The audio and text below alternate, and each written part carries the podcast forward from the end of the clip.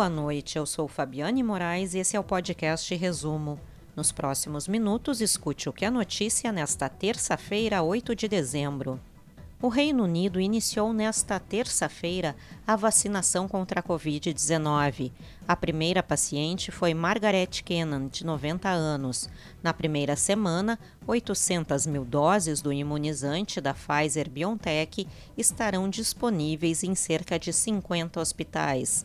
A prioridade será vacinar idosos com mais de 80 anos e funcionários de casas de repouso. E a seguir, Moradores fazem protesto após morte de mulher em ação da Brigada Militar. Pagamento do IPVA 2021 com desconto começa na semana que vem. Governo gaúcho publica edital de privatização da CE. O pagamento do IPVA 2021 com desconto começa em 16 de dezembro no Rio Grande do Sul. Até o dia 30, o desconto é de 3%.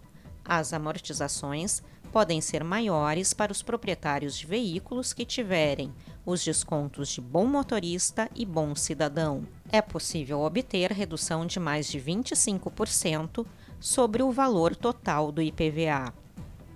A agência do Cine Estadual no centro de Porto Alegre fechou nesta terça-feira após um integrante da equipe testar positivo para a Covid-19.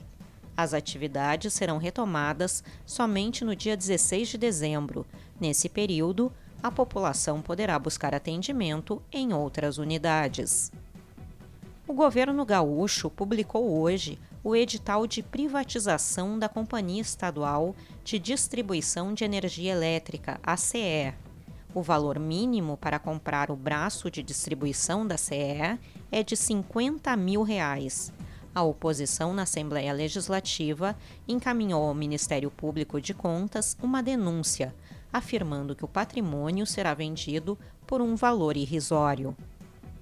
Um homem de 35 anos e uma mulher de 33 foram presos com um fuzil com mira laser durante uma ação da Brigada Militar em Caxias do Sul. O casal foi detido em flagrante por receptação e posse ilegal de arma de fogo. Três carros com indícios de furto ou roubo também foram apreendidos durante a ação. Moradores da Vila Cruzeiro, na zona sul de Porto Alegre, realizaram um protesto após a morte de uma mulher de 60 anos. Jane Beatriz Machado da Silva teria sido morta em uma ação truculenta da Brigada Militar.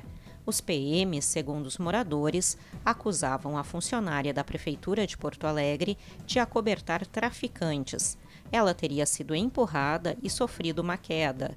Jane foi levada ao postão da Cruzeiro, onde chegou sem vida. A corporação se defende, dizendo que a mulher teve um mal súbito ao chegar em casa e ver os PMs na frente da residência.